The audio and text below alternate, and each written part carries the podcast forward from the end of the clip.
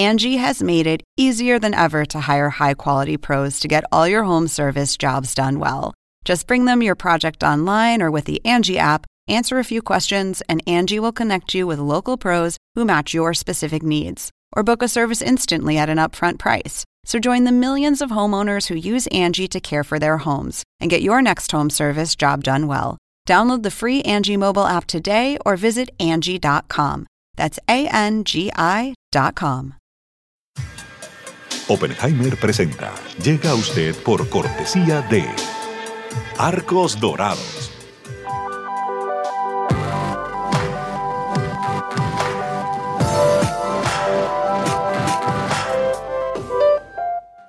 En Buenos Aires, Argentina, hay una universidad que cumple con la formación de los profesionales del futuro. UADE, más de 58 años, educando con pasión. ¿Sabías que según un estudio de la Universidad de Oxford, casi la mitad de los trabajos actuales podrían dejar de existir en 10 años? La inteligencia artificial llegó para quedarse. ¿Cómo te va a afectar la automatización? ¿Cuáles son los trabajos del futuro? Andrés Oppenheimer te lo cuenta en su nuevo libro, Sálvese quien pueda. Y no te quedes atrás. Encuéntralo en librerías.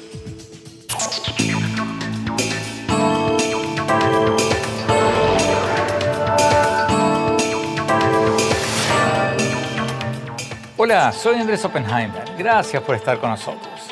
Ya ha pasado más de un mes desde la invasión rusa a Ucrania y aunque la mayoría de los países latinoamericanos condenaron en las Naciones Unidas esta invasión totalmente injustificada, hay varios países que están mandando señales contradictorias.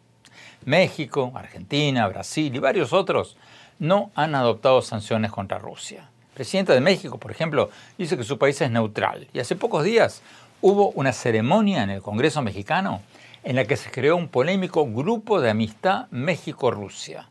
De ahí participaron algunos legisladores del partido gubernamental y el orador invitado fue nada menos que el embajador de Rusia en México.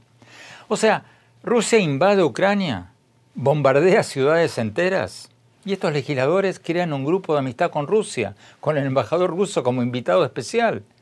Y lo más irónico es que muchos de estos diputados se definen como defensores del principio de la soberanía nacional, como defensores del principio de no intervención en los asuntos internos de otros países y crean un grupo de amistad con un país que acaba de invadir a otro que además es un país soberano y democrático. ¿Alguien me lo puede explicar? Hoy vamos a hablar con la embajadora de Ucrania en México, Oksana Damaretska. También vamos a hablar con el diputado opositor Salomón Chertovisky, uno de los legisladores de México que se plantó frente a la ceremonia de este grupo con carteles que decían no a la guerra. Contactamos también a varios congresistas del partido de gobierno Morena que participaron en la inauguración de este grupo de amistad. La mayoría no contestó. Y uno sí contestó, nos dijo que sí, pero faltó en dos oportunidades a la cita en la hora en que habíamos convenido. Una pena. Me hubiera gustado preguntarle con todo respeto a su investidura lo que decíamos recién. ¿Cómo se puede ser defensor de la no intervención y de la soberanía y no condenar la invasión rusa a Ucrania, un país soberano y democrático? ¿Y cómo se puede ser antiimperialista y no condenar una invasión unilateral de una potencia militar como Rusia a un país vecino? Me quedé con las ganas de hacer estas preguntas. Ojalá haya otra oportunidad, las hubiera hecho con el mayor de los respetos. Más tarde en el programa vamos a hablar con el escritor, periodista y académico Moisés Naim sobre su nuevo libro La revancha de los poderosos. En ese libro habla sobre los nuevos autoritarismos y entre otros sobre Vladimir Putin. Y después, en nuestro segmento habitual El innovador de la semana, vamos a conversar con Alberto Rodríguez Navarro, una historia súper interesante. Es un médico cirujano que creó una tecnología para hacer cirugías con imanes. ¿Escucharon bien? Su empresa llamada Levita Magnetics está haciendo cirugías con un imán que es movido desde afuera, lo que, según la empresa, permite hacer cirugías con menos incisiones y con menos dolor. La idea le vino al doctor Rodríguez Navarro de un recuerdo de infancia de cuando limpiaba el acuario de la tortuga que tenía en su casa y usaba imanes que permiten lavar el vidrio poniendo un imán adentro y deslizándolo con otro imán desde afuera. Hoy día su invento ya está patentado en Estados Unidos y ha hecho más de 4.000 cirugías con imanes en Estados Unidos y ha recaudado más de 30 millones de dólares según dice su empresa. Vamos a pedirle al doctor Rodríguez Navarro que nos explique cómo es esto de, los, de las operaciones con imanes. Bueno, empecemos con el tema de Ucrania y la respuesta latinoamericana. Vayamos a México con la embajadora de Ucrania en México, la embajadora Damaretska.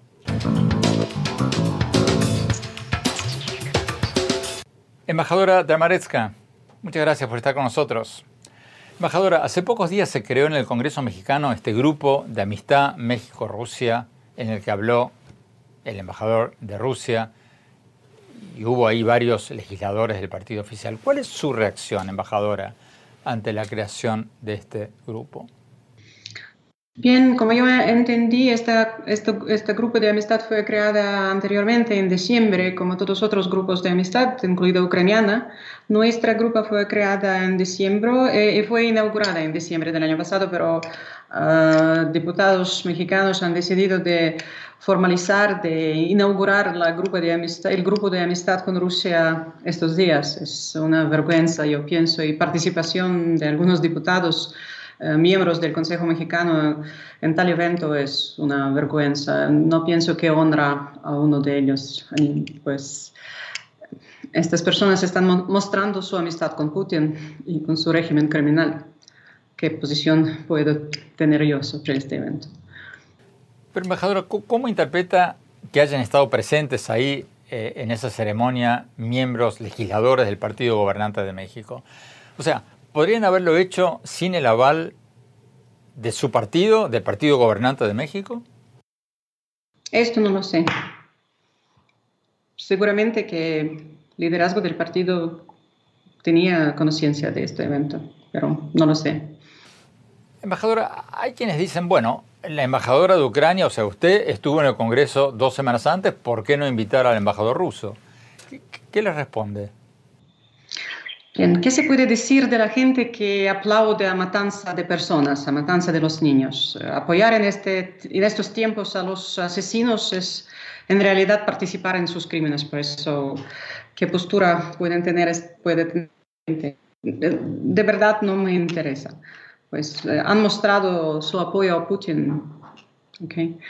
Pues es, va a ser en su karma. Embajadora, usted ha dicho públicamente que le agradece al gobierno de México su condena a Rusia en la Asamblea General de las Naciones Unidas. Pero, a su juicio, ¿están haciendo lo suficiente en México y, los países centroamericanos, por ejemplo, que, son los de su área, o tendrían que adoptar sanciones contra Rusia como lo pidió su presidente y el Parlamento de Ucrania? Bien, eh, me gustaría enfatizar, eh, usted mencionó esto, que el gobierno mexicano ha tomado una posición clara desde el principio de la, guerra y condenado las, las agresiones, eh, acciones agresivas de Kremlin por eso apreciamos, sí, apreciamos la postura de México en las organizaciones eh, del sistema de la ONU, considerando que México es miembro del Consejo de Seguridad. México votó junto a otros eh, países latinoamericanos, centroamericanos y latinoamericanos a favor eh, de resolución de la Asamblea General el pasado 2 de marzo, que exige el cese inmediato de la agresión rusa contra Ucrania. ¿Y en materia de sanciones, aunque sean simbólicas? Esperamos que México se une a, sanciones, eh, acciones internacionales que aplican las sanciones económicas. Em, el aislamiento y la exclusión de Rusia de todos los foros posibles es también importante. Nosotros sabemos la postura general de México sobre no intervención, la respetamos, pero por otro lado, las sanciones impuestas por em, Estados Unidos, por Unión Europea, por Canadá y otros países contra empresas rusas y oligarcos rusos funcionan, funcionan incluido en territorio de México. Un ejemplo, las empresas energéticas rusas, Lukoil, Gazprom, um, una empresa de servicios TCS Group, fueron suspendidos del sistema internacional de cotizaciones de la Bolsa Mexicana, um, tras restricciones impuestas por London Stock Exchange. Creo que ahora es obvio que mm, para, para cualquier empresa en México que trabajar con empresas rusas es muy tóxico. Embajadora, si me permite una pregunta personal, usted, usted estuvo en Kiev en, en diciembre, hace pocos meses. ¿Tiene familia ahí? ¿Siguen viviendo? ¿Siguen viviendo en sus casas? ¿O, han tenido que refugiarse? ¿Cómo, están viviendo? Sí, viven en, sus casas, en sus casas, pero cuando hay sirena, hay em, obvio que, que, va a ser bombardeo, sí tienen que refugiarse en metro o donde pueden. Sí, es realmente un horror. ¿Qué le cuentan de la vida diaria? Puede imaginar que durante un mes estar en estas condiciones, eh, siempre mm, tener miedo, siempre tienen que refugiarse, pues no pueden dormir normalmente, es realmente terrible. ¿Qué le piden? ¿Qué, le piden que, que, le solicita a México y, y a otros países? Bien, Pido ahora, en estos, en estos momentos, claramente necesitamos ayuda humanitaria porque la situación humanitaria es drástica en muchos lugares de Ucrania, en muchas ciudades, pues eh, falta, en efecto, todo, comida en primer lugar. Por eso es un llamamiento que he hecho al gobierno mexicano de enviar ayuda humanitaria. Embajadora, muchísimas gracias por su tiempo. Tenemos que ir a un corte. Cuando hablamos, vamos a hablar con el diputado opositor mexicano Salomón Chertovisky, uno de los diputados que se plantó frente a la ceremonia de inauguración de este grupo de amistad México-Rusia con carteles que decían no a la guerra. No se vayan, que volvemos.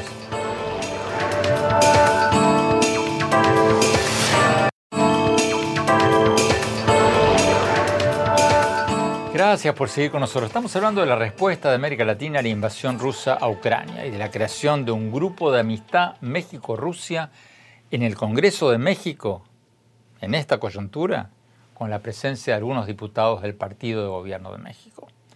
Vamos a conversar con el diputado opositor Sarmón Chertovisky, uno de los diputados que se plantaron frente a la ceremonia de este grupo de amistad México-Rusia con carteles que decían no a la guerra. Vamos a la entrevista.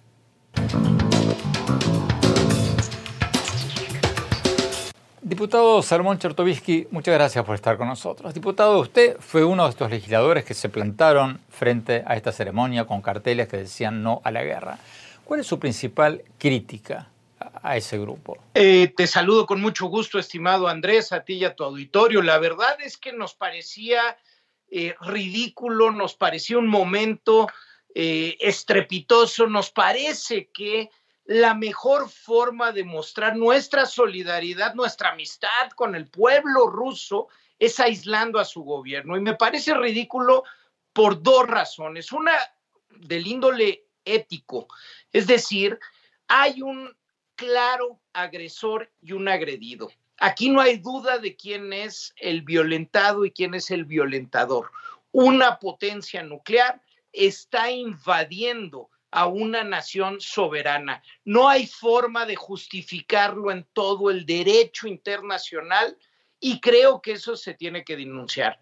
Pero además, Andrés, desde el punto de vista más práctico, México, su socio más importante, no solo comercial, nuestra frontera, 26 millones de México-americanos, el 30% de nuestra economía está implicada con los Estados Unidos. Si nuestro socio comercial más importante en este momento está lidiando con este cambio de orden mundial, con esta guerra que se está librando, con las sanciones comerciales, nuestro segundo socio comercial, la Unión Europea, está en la misma, tiene en su territorio esta amenaza, la amenaza a las naciones del Báltico, a las naciones escandinavas, a México, insisto, por lo ético, por lo práctico, solo cabría una posición que es la del rechazo absoluto al Kremlin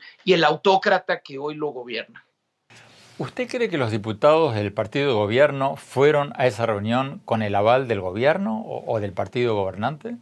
Yo no quiero eh, eh, no, no quiero poner palabras en donde realmente no conozco. Lo único que podría decir, Andrés, es que mientras México ha tenido la posición correcta en Naciones Unidas. Nuestra representación ha estado ahí. Los votos de México en Naciones Unidas han estado en el sentido correcto, pero nuestro presidente ha sido dubitativo.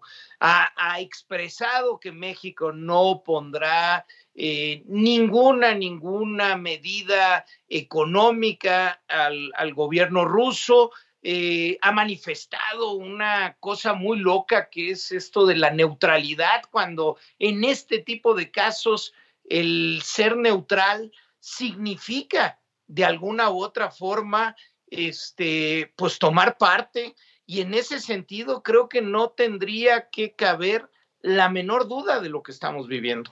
Bueno, a eso iba. Quienes defienden la creación de este grupo de amistad dicen que México es amigo de todos y que por lo tanto debe tener comisiones de amistad con todos los países. Pues yo creo que está mal planteado, Andrés. Este, está, está, está mal, mal balanceado. Claro que no.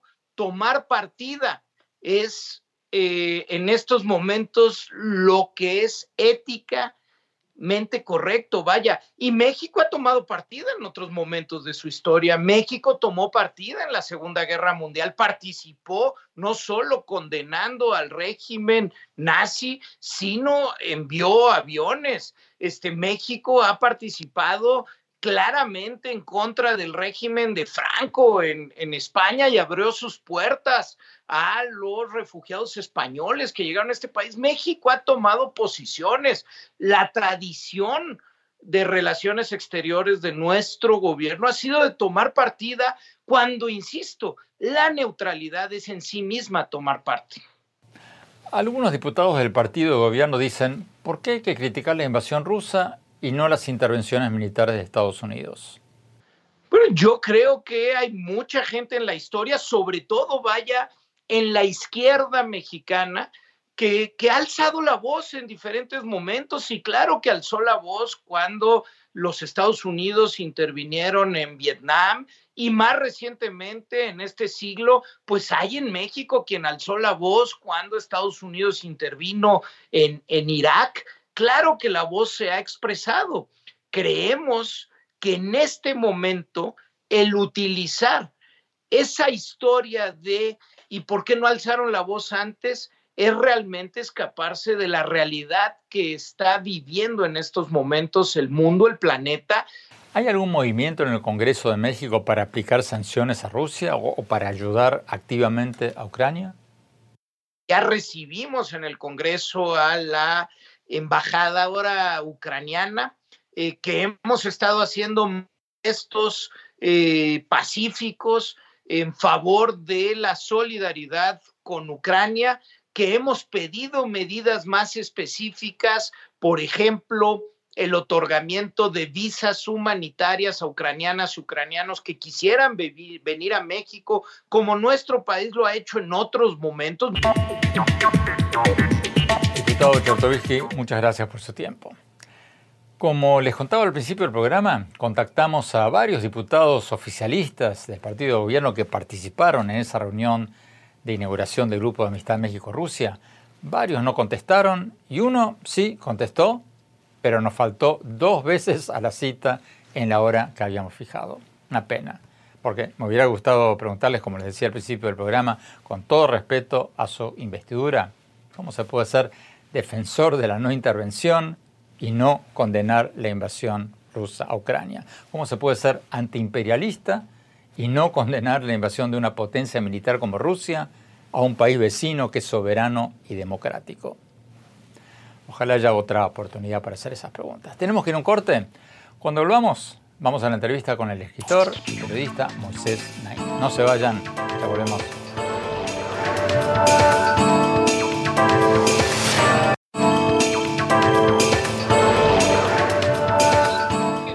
Gracias por estar con nosotros. Tenemos con nosotros al escritor, periodista y académico Moisés Naim, que acaba de publicar un nuevo libro llamado La revancha de los poderosos.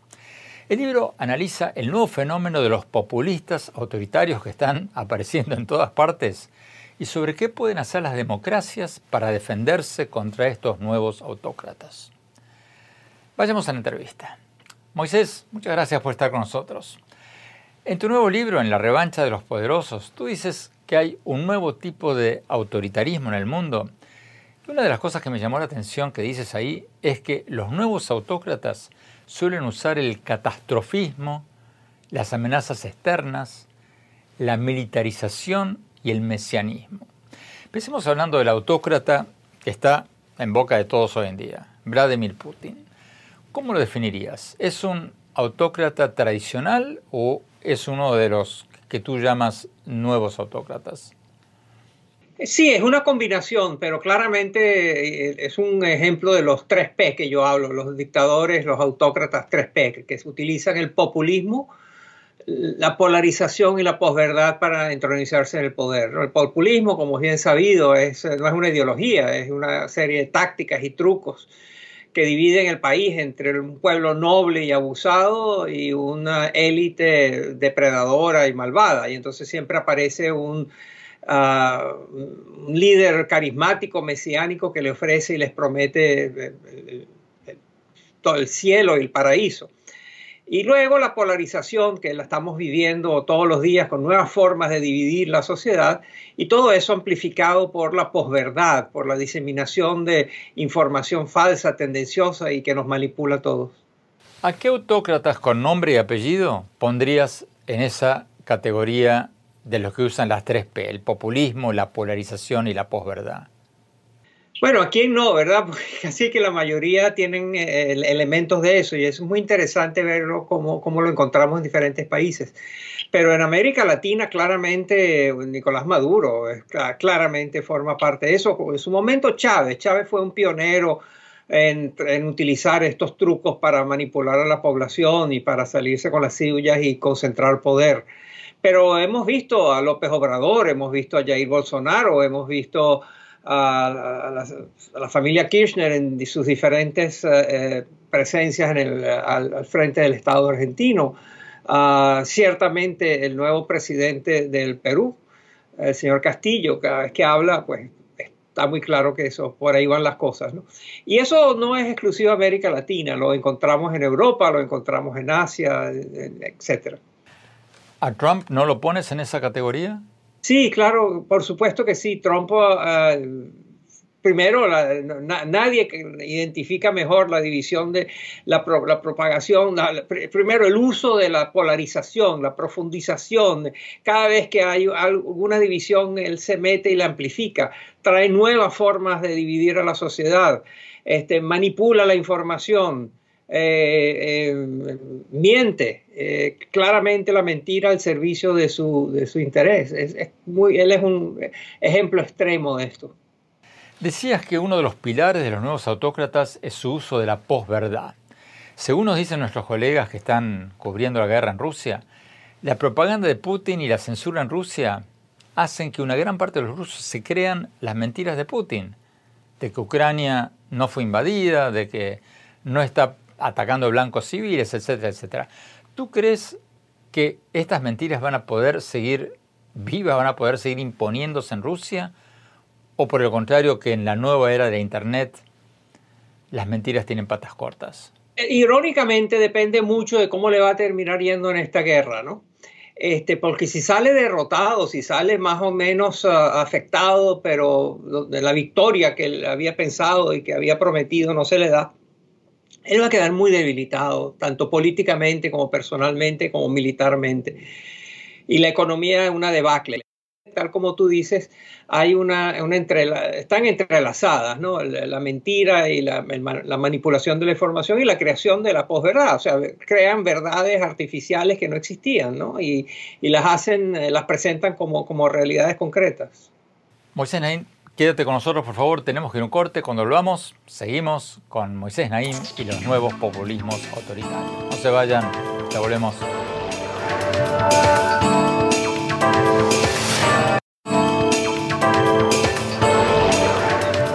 Gracias por seguir con nosotros. Seguimos hablando con el escritor, periodista y académico Moisés Naim, que acaba de publicar un nuevo libro llamado La revancha de los poderosos.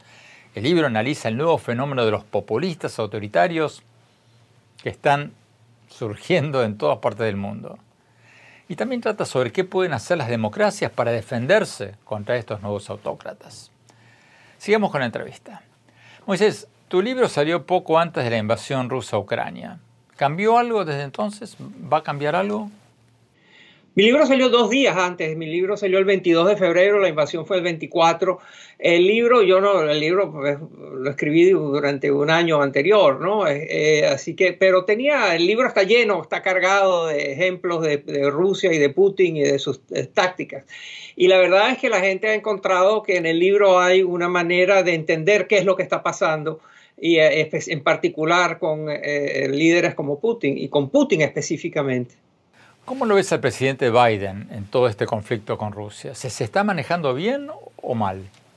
Bueno, nos ha sorprendido a todos primero con la táctica que utilizaron muy exitosamente de divulgar información de inteligencia ah, sobre lo que iban a hacer los rusos. Entonces los rusos lo hacían, pero ya había una opinión pública mundial que había sido alertada, informada por el gobierno de Estados Unidos y muchas veces por el propio presidente de Estados Unidos en Cámara, ¿no? Esa estrategia de, anticipar y, tratar de neutralizar de alguna manera el impacto de las decisiones de los rusos, pues fue una nueva técnica que ha funcionado muy bien, ¿no? Lo otro que le ha funcionado muy bien es lograr la unificación, el poder trabajar en conjunto, con eficacia eh, con los europeos, ¿no? Y eso tiene mucho que ver también con los propios europeos. Los europeos eran una superpotencia y no lo sabían, o descubrieron ahora que son unas superpotencias, que si actúan de una manera ordenada, coordinada, unida, eh, pueden ser muy importantes en términos de militares, en términos económicos, en términos de política internacional, de seguridad de sus propios países. Cuando Biden dijo que ojalá caiga Putin, ¿fue una metida de pata o no? Eh, bueno, yo creo que no estaba programado que lo dijera. Este, eso fue una gaf diplomática, se llama eso. Una gaf es un decir algo en público que uno piensa en privado y simplemente revelar cosas que están allí, que son verdad, pero que no conviene decirlas. Eh, claramente al, poco, a la media hora, eh, me, dicen los periodistas que estaban con él, que a la media hora el Departamento de Estado empezó a aclarar que no era una política de Estados Unidos el cambio de régimen eh, en, Rusia. El, derrocamiento de Putin no forma parte de la agenda explícita de los Estados Unidos y Putin eh, va a utilizar eh, lo que dijo Biden para mostrar, primero dijo que él invadió a Ucrania para sacar a los nazis que ahí estaban, cosa que era claramente una mentira. Y ahora va a empezar a decir que, bueno, que simplemente le está reaccionando un intento de los Estados Unidos de derrocarlo. Finalmente, Moisés, ¿cuál es el mensaje más importante que quisieras que quede de tu libro? Que la democracia vale mucho, es valiosa, importante, necesaria y defectuosa, y que hay que manejar los defectos sin destruir la democracia. Moisés Naim, muchas gracias. Este lunes el presidente Biden dijo que no iba a retractarse y que su mención a que Putin no podía seguir en el poder provenía de lo que él sentía, pero aseguró que sus palabras no significan un cambio en la política de Estados Unidos hacia Rusia. Tenemos que ir a un corte, ya volvemos.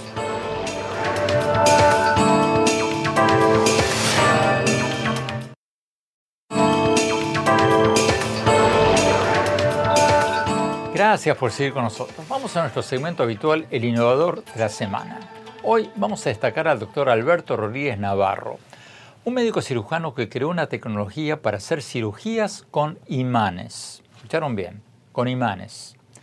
Su empresa, llamada Levita Magnetics, está haciendo cirugías con una pinza magnética que es movida desde afuera del cuerpo y eso, según la empresa, le permite hacer cirugías con mucho menos incisiones y con mucho menos dolor para los pacientes.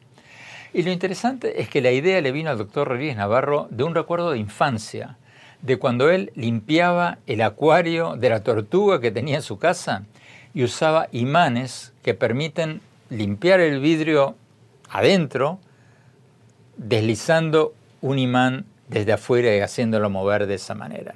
Hoy día su invento ya está patentado en Estados Unidos y según su empresa ya han hecho más de 4.000 cirugías con imanes en Estados Unidos y la empresa lleva recaudados más de 30 millones de dólares. Veamos la entrevista. El innovador de la semana es presentado por falabella.com.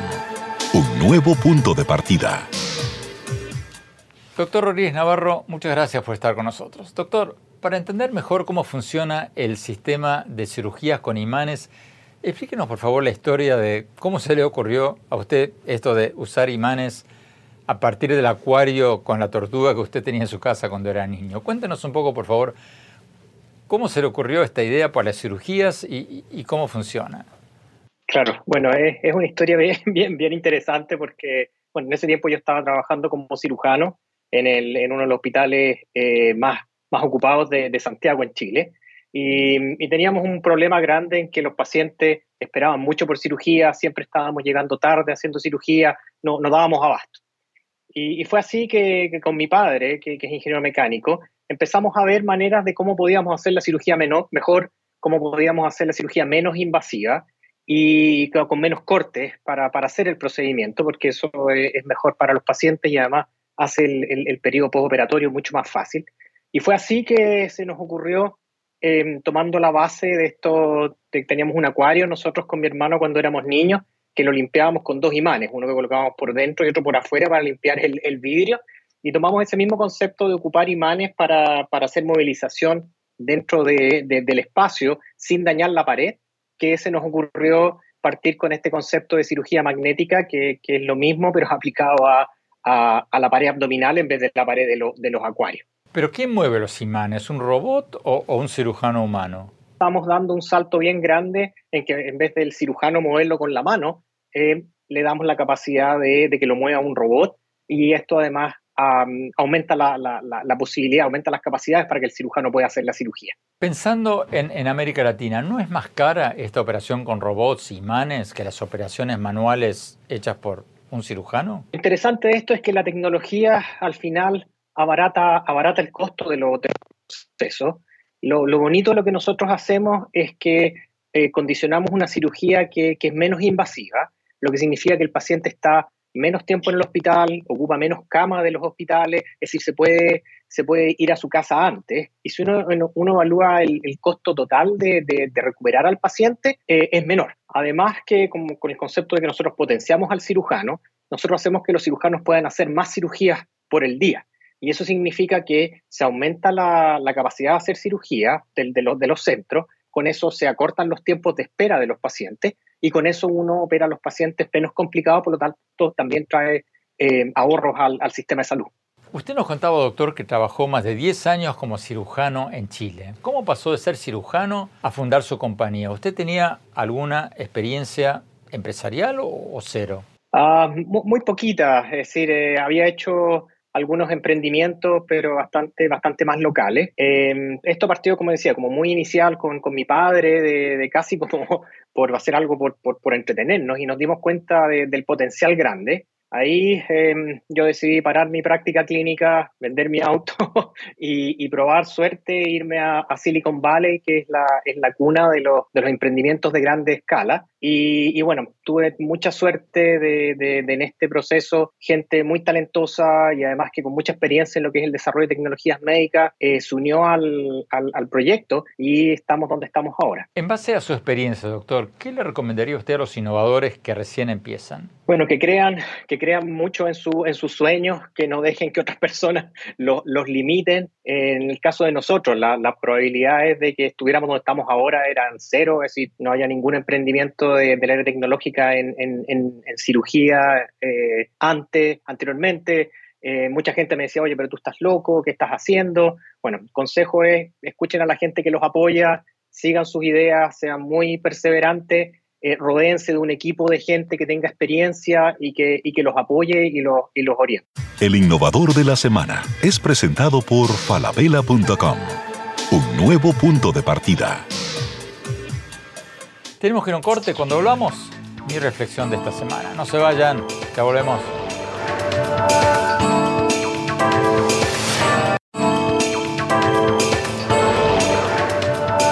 Gracias por seguir con nosotros. Hoy, a propósito de nuestro segmento habitual e innovador de la semana que acabamos de ver, quiero compartir con ustedes un dato poco conocido pero súper alentador.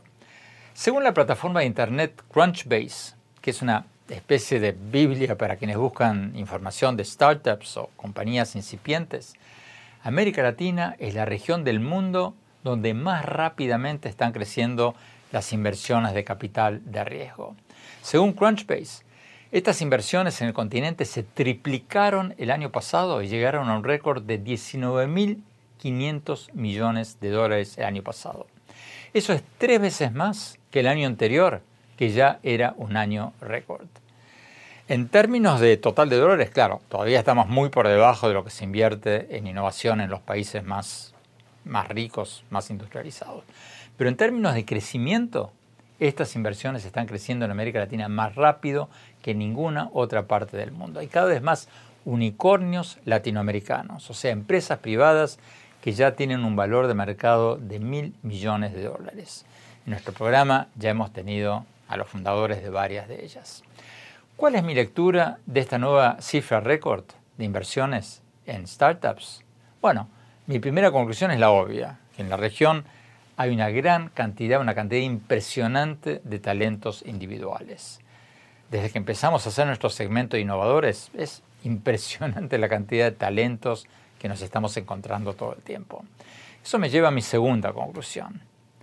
¿Ustedes se imaginan cuánto más podrían crecer las economías latinoamericanas si nuestros países ayudaran a los innovadores que recién empiezan, pero que no tienen capital ni asesoramiento?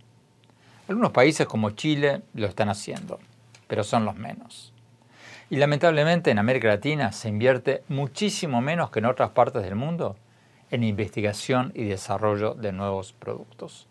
Las cifras son aterradoras. Fíjense, Israel, por ejemplo, invierte el 4.9% de su Producto Bruto anual en investigación y desarrollo de nuevos productos, casi el 5%. Corea del Sur, un 4.5%. Estados Unidos un 2.8%. El promedio mundial es un 2.2%.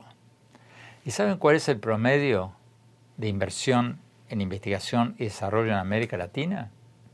El 0.6%. Escucharon bien, el 0.6%. Y si no fuera por Brasil, que invierte el 1.2%, sería muchísimo menor, porque México invierte apenas un 0.3%, y Argentina un 0.5%. Las cifras que acabo de citar son del Banco Mundial usando estadísticas de la UNESCO. Y además de no invertir en innovación, muchos de nuestros países espantan a los inversionistas en lugar de tratar de atraerlos. Entonces, resumiendo, en América Latina tenemos muchísimo talento, pero ¿podríamos convertir ese talento en uno de los grandes motores de nuestras economías? Y, salvo pocas excepciones, no lo estamos haciendo presidentes, ministros, ¿qué están esperando? ¿Qué están esperando para poner este tema en el centro de la agenda política? ¿No se dan cuenta que nuestros países están desperdiciando un talento impresionante y una oportunidad de desarrollo económico impresionante? Bueno, se nos acabó el tiempo, lo dejo ahí. Los invito a visitar mi blog en el sitio de internet andresopenheimer.com, ahí pueden ver mis artículos, más recientes y mis programas más recientes de CNN. Y síganme en mi Twitter, arroba Oppenheimer A, en mi página de Facebook, Andrés Oppenheimer, y en mi cuenta de Instagram, Andrés Oppenheimer Oficial. Gracias por habernos acompañado. Hasta la semana próxima.